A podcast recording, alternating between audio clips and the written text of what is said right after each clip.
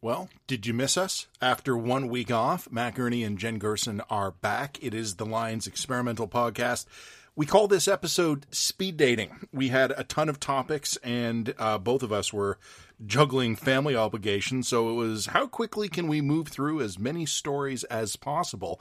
We cover kind of everything, I guess, this week some American stuff, some Canadian stuff, a lot of Canadian stuff, of course including Jen being asked if she regrets being mean to the CBC. All that and more on the latest episode of the Lines Experimental Podcast. Well, Jen Gerson, here we are once more. Um, took a week off. Uh, great to be back. This is going to be a fun podcast video today because basically this is speed dating. Um, right. I have to get my kid to a hockey game your husband has been traveling for business this week, which means odds of your kids storming in are what, about 80%, 90? 80%. I'm going to give us 80%. In fact, 80%. probably higher because one of them's right behind me. Okay. Well, um, you and I quickly exchanged notes, uh, stuff to talk about this week. We have eight items on the agenda. Um, let me tackle two of them really All fast right. and just wipe Go. them right off the list. Shoot. Donald Trump indicted this week. Yes, right. This do I care? Do we care? We're Canadian. The, I'm gonna I'm gonna say I care to this extent. This could go weird. I'm really interested to see how this goes because the uh, the in- indictment was announced late Thursday. We got through most of Friday, at least to the time we were recording this. The actual arraignment will be Tuesday. That's going to be a media circus. So that's going to be worth watching just because it could be insane. And in any case, it'll be historic. I don't have anything else to say about it. And I, it's not that I, I deny that it's huge. It's just we have to just kind of watch to see how it unfolds. Well, no, that, but bluntly, we're Canadian outlet like that focuses on yeah. Canadian content. It's not to say that there's not. We would never write about American stuff. Sometimes we do, but this is just not. It's yeah. not our circus, not our monkeys, right? I don't wake up every morning thinking the lines readers need to know my take on the latest U.S. story. Right. Um, even though we, we are about to talk about one in a minute. The other one, budget. So federal budget came out this week, and we're we're gonna get you the readers and uh, the the listeners some stuff on that eventually. Um, but my reaction to the budget was that it was massively underwhelming. And I don't even mean that as a policy comment on what's in there. I mean, there's probably some good stuff, there's some bad stuff. We can go through it and quibble, blah, blah, blah. But what just jumped out at me is this was like what it looks like when you phone in a budget because you're on a deadline. I and mean, I don't have a huge amount to say to say about the budget that hasn't already been said by a million other people at this point because it's it's all pretty stock standard stuff. But it does feel like a end of government budget we're tired we're out of real vision and ideas we're survive wait some, another year. we're gonna we're gonna survive another year we're gonna say we're gonna throw some stuff at some hypothetical climate change stuff that's not gonna get spent or go anywhere and this we'll figure something out next year.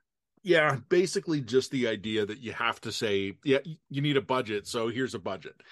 Um a couple of the branding things in it like the the hst rebate is now the grocery rebate like that that is please Jagmeet love us. Um this the only strategic takeaway i took from this budget is that there's not much in there. And what they're the branding of it is to appeal to ndp support. So i think that like my read of this is that they're exhausted and are also tied down on a lot of other fronts right now. They just wanted to get the friggin' thing out of the way. So it's as quick a budget as they could do Yep. And that brings us to actually one of the genuinely big stories. I didn't even know about this until you mentioned it. One of the things they're tied down with is the China electoral interference uh, mm-hmm. file. And you know this better than I do. Moments ago, uh, Han Dong, uh, as moments ago as we're recording this, he released a press statement saying his attorneys have served Global News with a defamation lawsuit. Now, you and I can both, you know, have we we both have fairly jaded uh, journalist instincts toward defamation lawsuits. You and I both are aware, intimately familiar with the fact that anyone can file a lawsuit. It doesn't mean anything. Yep. It doesn't prove anything. And the vast, vast majority of these lawsuits fizzle out well before we get to court. Yep. Um, either they end in settlement, which is very common, they end in apology, which is very common, or the person pursuing them ends the just ends the pursuit. They just realize it's not yeah. worth the money and the expense. The other problem with with libel is that it subjects both the um, recipient of the suit and the prosecutor of the suit to disclosure. And the idea that Han Dong is going to willingly subject himself to, you know, disclosure directed by, you know, Sam Cooper and the likes, I don't, I don't know. I just, uh, I, I have my, I have my sneaking suspicion that this whole thing dies before it ever gets to the disclosure stage. Um, which means Dong will file his his statement of claim, Global will file their statement of defense. defense. They'll go back and forth a little bit on it, and then my suspicions that this is going to go away. Um, but we'll see. I could be wrong. Um, I do think that it might be worth doing a bit of a blurb that's a hypothetical defense of Han Dong. I, I, I, and I think this is sort of interesting. I think there are two things about this whole case that speak to the possibility of Han Dong's innocence. One is the fact that uh, you know he's been cla- he he's been accused of uh, speaking to the the, the uh, Beijing consulate in in Toronto and suggesting that they withhold the release of the two Michaels because it would benefit the, the, the liberals. I mean, I wouldn't be the first person to point out is out the question of, of like how would that have actually helped the liberals? Does that necessarily absolve him? Well, no, because I mean he he might have been engaged in just bad political calculus, sure. But I do think that if we were to write a hypothetical innocent or defense of Han Dong, that point would have to be made. The other point that would have to be made is that you can't rule out that our intelligence services just mistranslated or got something wrong. I just don't think you can rule that out. Um, I, you know, there have been many people who have pointed out that you know the the Mandarin word for what delay and immediate sounds the same, and then many people Mandarin speakers who have countered with that countered that particular liberal talking point by saying, "Well, no, they don't. don't be ridiculous." Yeah. Um, yeah, I asked said, I asked a close personal friend who's um, from China and fluent Mandarin and Cantonese speaker, and their response to that idea was laughter. Yeah, no. So that that's that was a bad talking point, and that that was the best talking point that the libs and their supporters could come up with, and that tells you that there's probably it's nonsense. But you know what? I haven't seen the transcript. I haven't heard the tape. I haven't seen it directly. So can you rule out that that that that's someone from CSIS or someone from that wing screwed up? No, nope. no, you can't. No, so yeah, you know, I would I would, however, counter both of those defenses by saying that, you know, Han Dong shouldn't have been speaking to the consulate about a sensitive matter such as the mm. continued uh, yeah. hostage situation without the consent or approval of the prime minister's office or, or or global affairs canada like that was inappropriate of him and he probably deserved to be booted for caucus for it just just and and dot even if he said nothing wrong so you know um I have my own theories, but that's fine. But I do think that it might be worthwhile to say, well, look, if I were to if I were to to, to make the points in Han Dong's defense, these would be my points. Yeah, I, I got an open mind to that. If if you want to whip up a hypothetical defensive yeah. Dong, that's totally cool. I did find it interesting. So last week I left the country. I'm like, we, I'm leaving the country. Please no yeah. news scoops while I'm down in Nevada in, in the warmth and the sunshine and like immediately all, all yeah. this stuff breaks so it's like great um coming back when when uh dong had said he, he was going to sue and also when that um concept of a translation error came out it was really interesting to me to basically see a lot of people who i suspect should know better kind of going aha global is doomed the, aha like dong is finally in the fight he's going to crush them I, I am. Let, us be very clear on this, lawyers of the world. I'm t- I'm talking right to you here. I don't know the allegations are true. I haven't seen the documents. I haven't talked to the sources. Like this is all me hypothetically spinning here. It is possible that Global is wrong and still doesn't lose a lawsuit on this if they can demonstrate they acted in good faith and with professionalism. I yeah. don't think people realize how strong defenses are for media in Canada when faced with with defamation lawsuits. If they acted recklessly, if they acted maliciously, if they uh, knowingly lied, th- then they're screwed. But even if they're wrong, they have legal defense so, so long as they acted um, uh, appropriately here. Talk to some of my lawyer buddies about this, including some who know um, this area of law this will probably be a SLAPP defense, uh, strategic lawsuit against uh, public participation.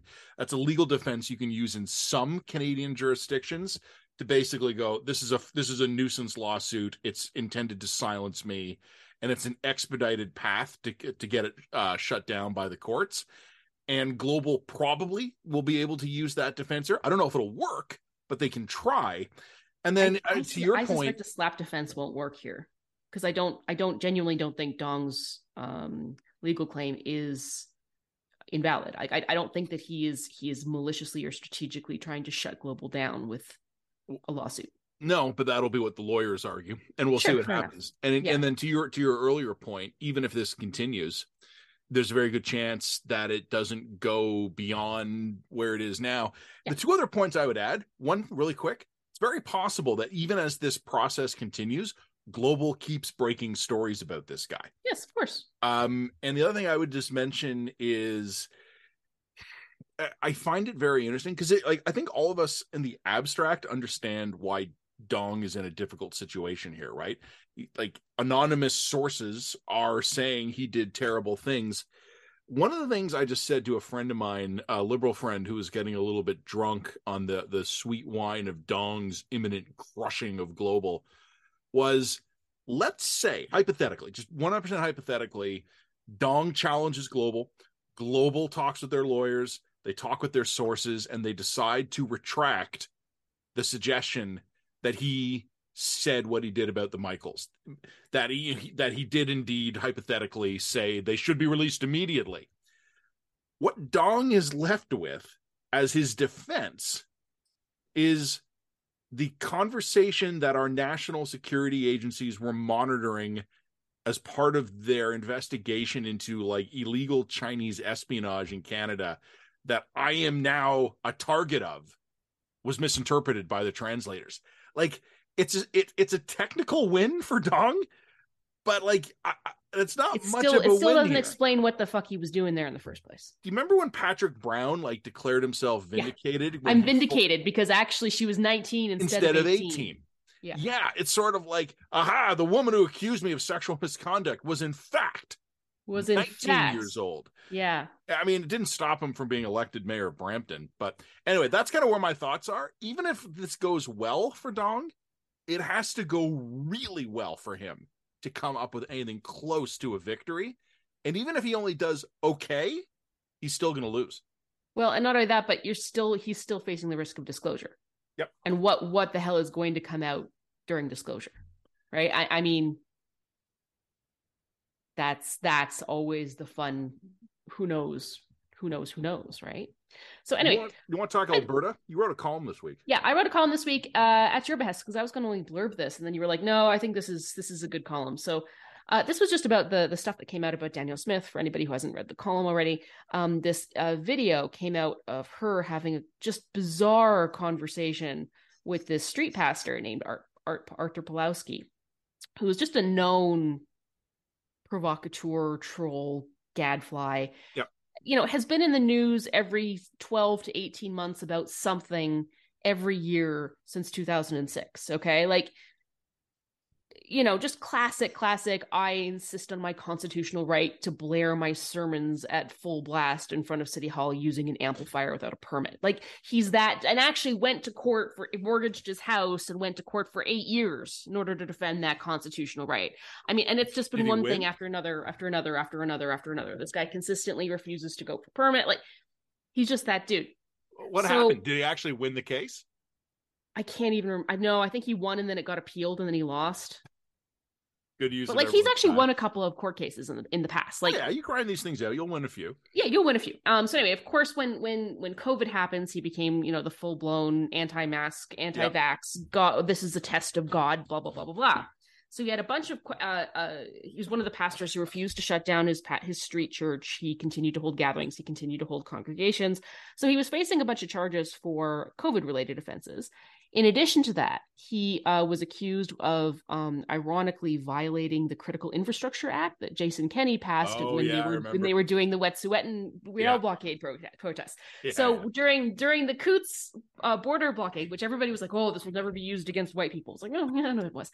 Um, but anyway, so uh, during the Coutts border blockade, Art Pawlowski did his thing, went down, showed up, and just as they were trying to open the border, actually to let cows through the border so they wouldn't freeze to death and die, That's Art nice. Pawlowski gets in front of a soapbox and starts riling all of the protest, allegedly riling all the protesters up, being like, "This is, you know, God's telling you to keep the border shut. Jesus saves."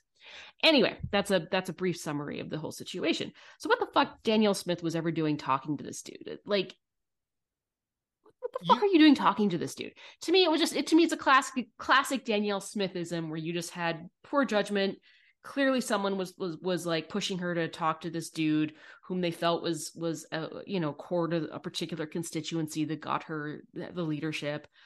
What's bizarre about all this and where the judgment stuff comes in is like Art Pawlowski is not a leader of thousands of people. Like this is not this guy's deeply fringe. His has a congregation of a couple hundred people here. Like this is yeah. not this is someone who's actually he's actually very politically well connected because of course he's been in charge in the middle of so many of these court cases and he's gained supports and followers and weird weird connections as a result of that.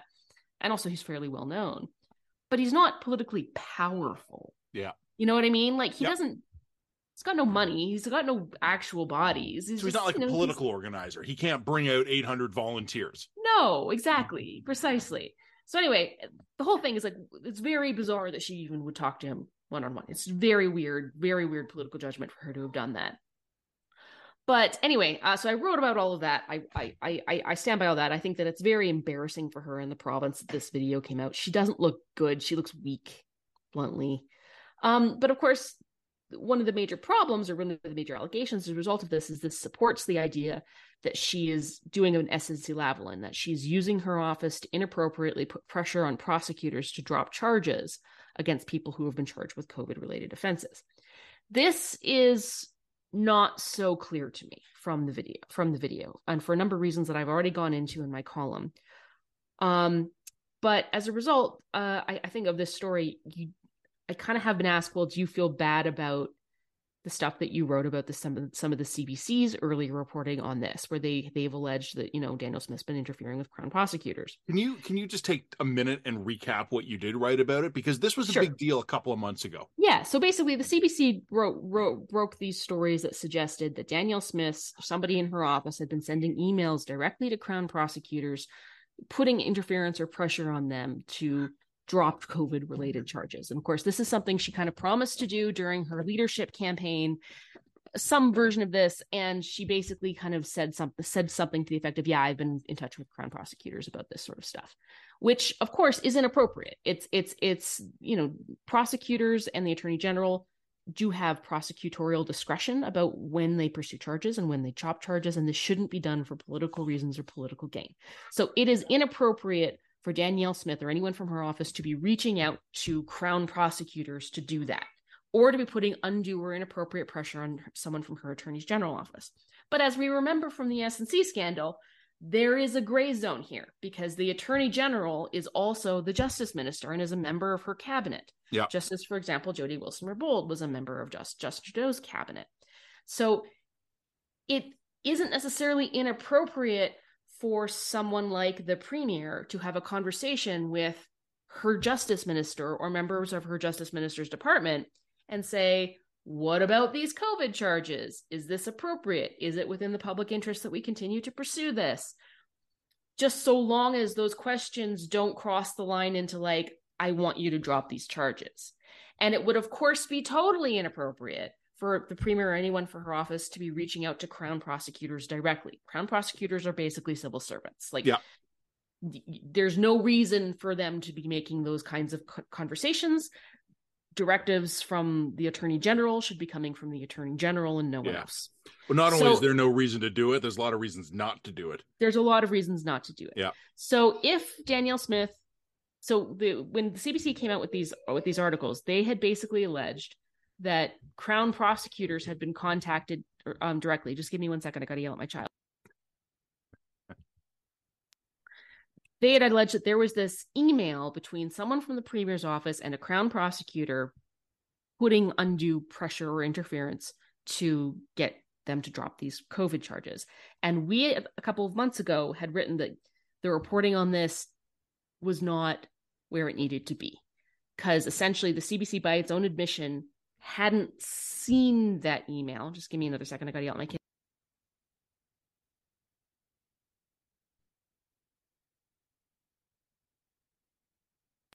He put the Roomba on. But anyway, so um where was I? So uh the CBC had reported on emails that hadn't seen. Yeah. So and this is where you and I kind of went like you can't report on documents existing. Like er, it's it's unwise to report on hearsay of documents existing. Like Yeah.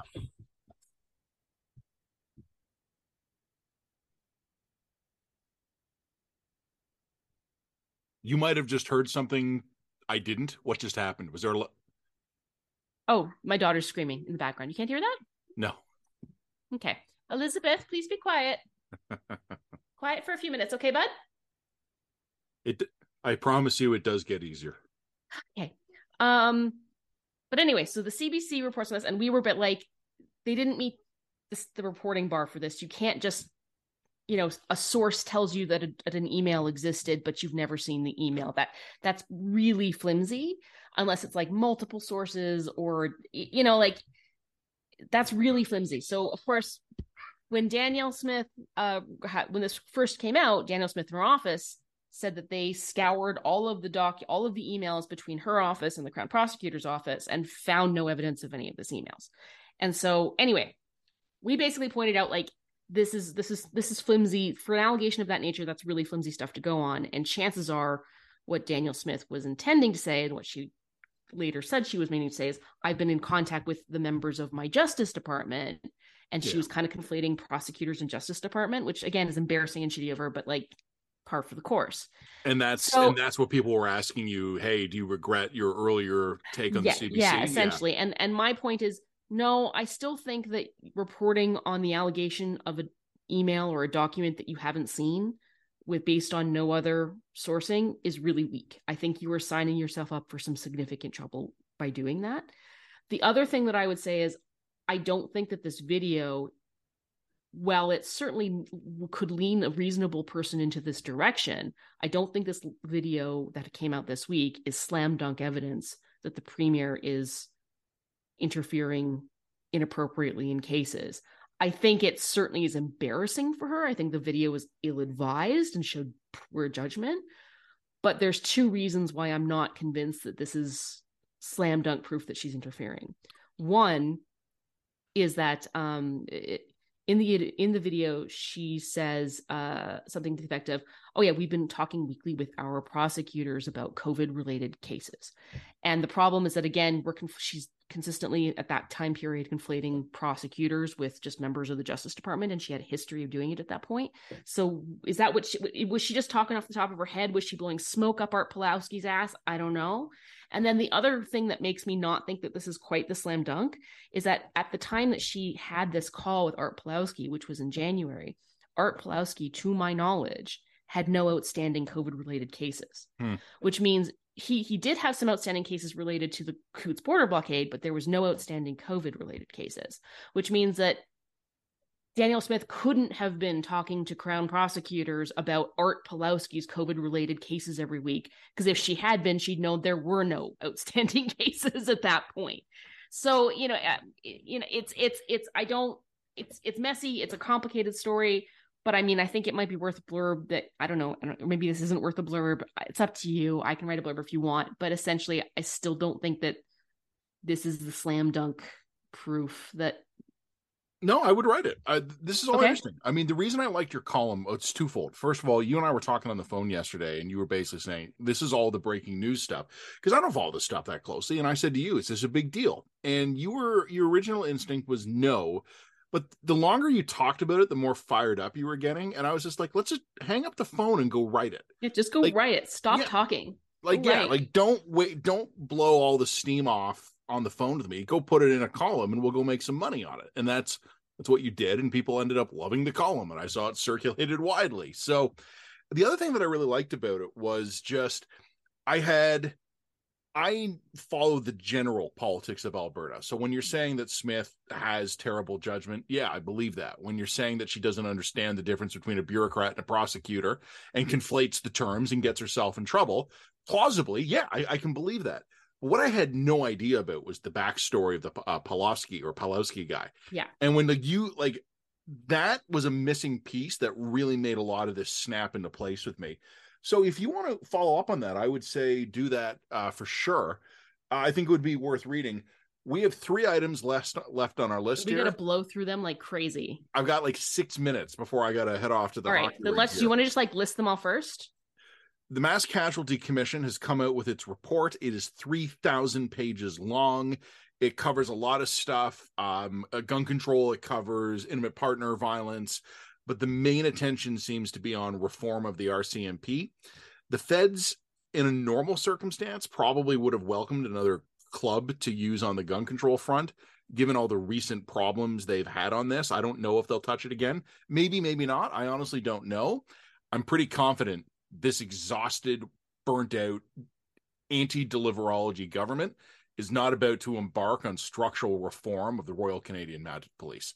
It's just Agreed. like do we want to do a blurb or should we just try and commission a column on this? I would probably go commission a column. Okay, I think we just, I think like let's skip this for the dispatch though because it's worth a column. Um I'm going to propose also we skip um the uh, Torstar uh part of the podcast just for sure. time, but maybe let's not let's not let's not pick on I mean, I don't know if you want me to write a blurb on it, but let's not pick on Beethoven, the Toronto Star if you want to write a blurb on it, do it. The only item left on the list is the debacle in Nashville.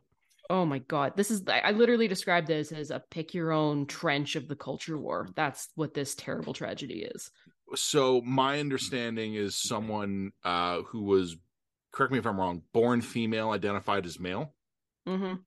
Trans, trans, tra- tra- tra- I just didn't know what trans in which direction. I think born yeah. male, identified yeah. uh, female uh, no, no, born female identified male. Okay, born female identified as as male attacked a uh, Christian elementary school in Nashville.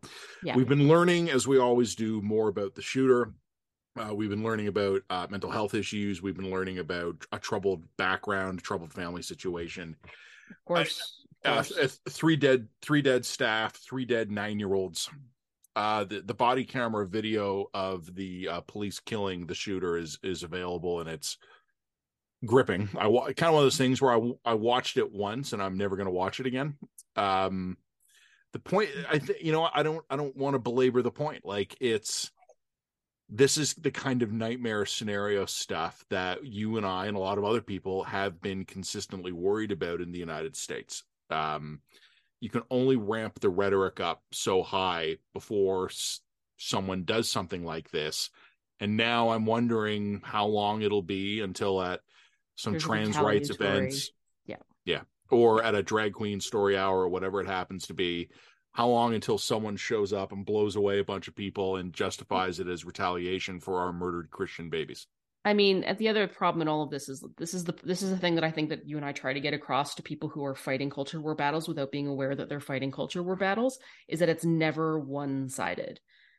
Oh, you yes, never win. There's either. been you never win. It they're the only answer is to retaliate and to escalate. That's the only that's the only path. That's the only direction this goes. So one of the big issues is is you know there's been a lot of very uh, appropriate um, scrutiny on the stuff the stuff that the far right's doing on trans issues their trans laws the, the, yeah. the there's the, the, they're they've had the book book bannings there's absolutely been that shit out there it's been clearly over the top. It's obviously harmful and unnecessary. The use of groomers is back in fashion. I find that term to be totally inappropriate and, and homophobic. And at the same time moral panics don't happen in a vacuum. Moral panics will happen when you've got two sides in highly extreme polarized situations feeding yeah. off one another. And to pretend that the trans activist side hasn't also been extremist is disingenuous because for yeah. the last several years, you've had trans activists threatening to kill people, mm-hmm. increasingly amping up a highly, highly um, amplified rhetoric, claiming they're being genocided, claiming that they're being, you know, all kinds of things. And of course, in that kind of environment, you have people who are disturbed and mentally unwell using ideology to justify a push toward violence. I mean, that's that's how this happens. It happens whether you're an ISIS or you're a far right or you're a neo-Nazi or anything else. So, you know, um, you know, you have in this case a reactionary far right that has gone crazy on trans issues, that is reacting to an increasingly uh, reactionary trans rights activist group, and they're feeding off of one another in a really vicious and nasty retaliatory cycle. And this particular narrative you got guns you've got christians you've got children yeah. getting killed you have trans activists you you have literally every element for a perfect culture war shit show because no matter how you look at this story depending on your priors you're going to find what you're looking for it's, it's a real nasty case I know it's you, you can never be glib when you've got three dead nine year olds, but it, it's it's a perfect brew. It's Yeah. like this is like if we distilled the culture war down into one incident, it would look To one awful tragic incident. it would look a lot like this. Um, you know, I mean, I say that fully mindful of the fact that now someone will probably go out and do something even more horrifying. But no, that, that- I think you've said it well. Um, and I've always said culture wars are like nuclear wars. You, you can't win them, but you can destroy everything trying. Mhm. Um, and that's I don't know. It's I, I, again, I, I know I'm at a loss for words here, which isn't great on a podcast or a video, but I mean, again, this is this is this is an American story. I don't want to necessarily over belabor it, but it's dead kids. And I think that that probably if we do a blurb and it'll just be like, look, obviously this is heartbreaking. This is literally both of our worst nightmares. I would die inside if anything happened to my little guys. two kids so- for me, and my wife's a teacher. Like this is literally yeah, my nightmare. this is this is this is what you what you what keeps you up at night. Um, but I do think there is something to be said about just the fact that this is perfect storm culture Yep. worship. and yeah, and just an appeal to chill the fuck out to everybody because the stuff Well- that happens online spills out into elementary schools near you. Well, and I thought, but uh, the, the more you're online, getting exposed to the most extreme elements of the other side, the more Yeah. you are going to be prone to radicalize yourself. Yep. No, you have to con. You almost, if you spend any time online, you have to be consciously aware of that and de-radicalize yourself as best Yes. you can. Yeah. Well, speaking of uh, children, I got to go take mine to the hockey rink. Um, we have some budget stuff coming in. Uh, I'm going to propose that I can write the Nashville blurb. I can write um, the uh, lawsuit blurb, and I can write a quick uh, budget blurb. Do you want to handle CBC, um, Danielle Smith? Uh, CC Senior Smith, and I'll, and I'll do the Han Dong stuff. yeah. Okay. Yep. I can also do the Nashville if you want. Well, you know what? Let's just, you know what? Let's just email it and figure out what we're going to do because I don't know Okay. how much budget stuff we have coming in. Yeah, I don't think it's going to be huge. I don't think we're going to Okay. have a huge amount on budget, but Well, fun to be back. What a wild week in the news. Uh, the Yeah. funny thing is, too, I spent all week getting caught up on my email from last week, and I finally finished today. So as of next week, I'll actually know what's happening. and meanwhile, I on the other hand have been totally screwed because it's been spring break and my break husband's traveling, so I've been Yeah. boned. Well, we'll be Not back in a fun way. we'll be back full power next week. Mm. Okay. Thanks, everybody. Have a great weekend. Good to have you back here on uh, the podcast. Well, thanks for listening, folks. Great to be back with you. It was nice to have a week off, but we do miss talking with you about all these things. Have a great weekend, and we'll talk to you soon. This has been the latest episode of the Line's Experimental Podcast.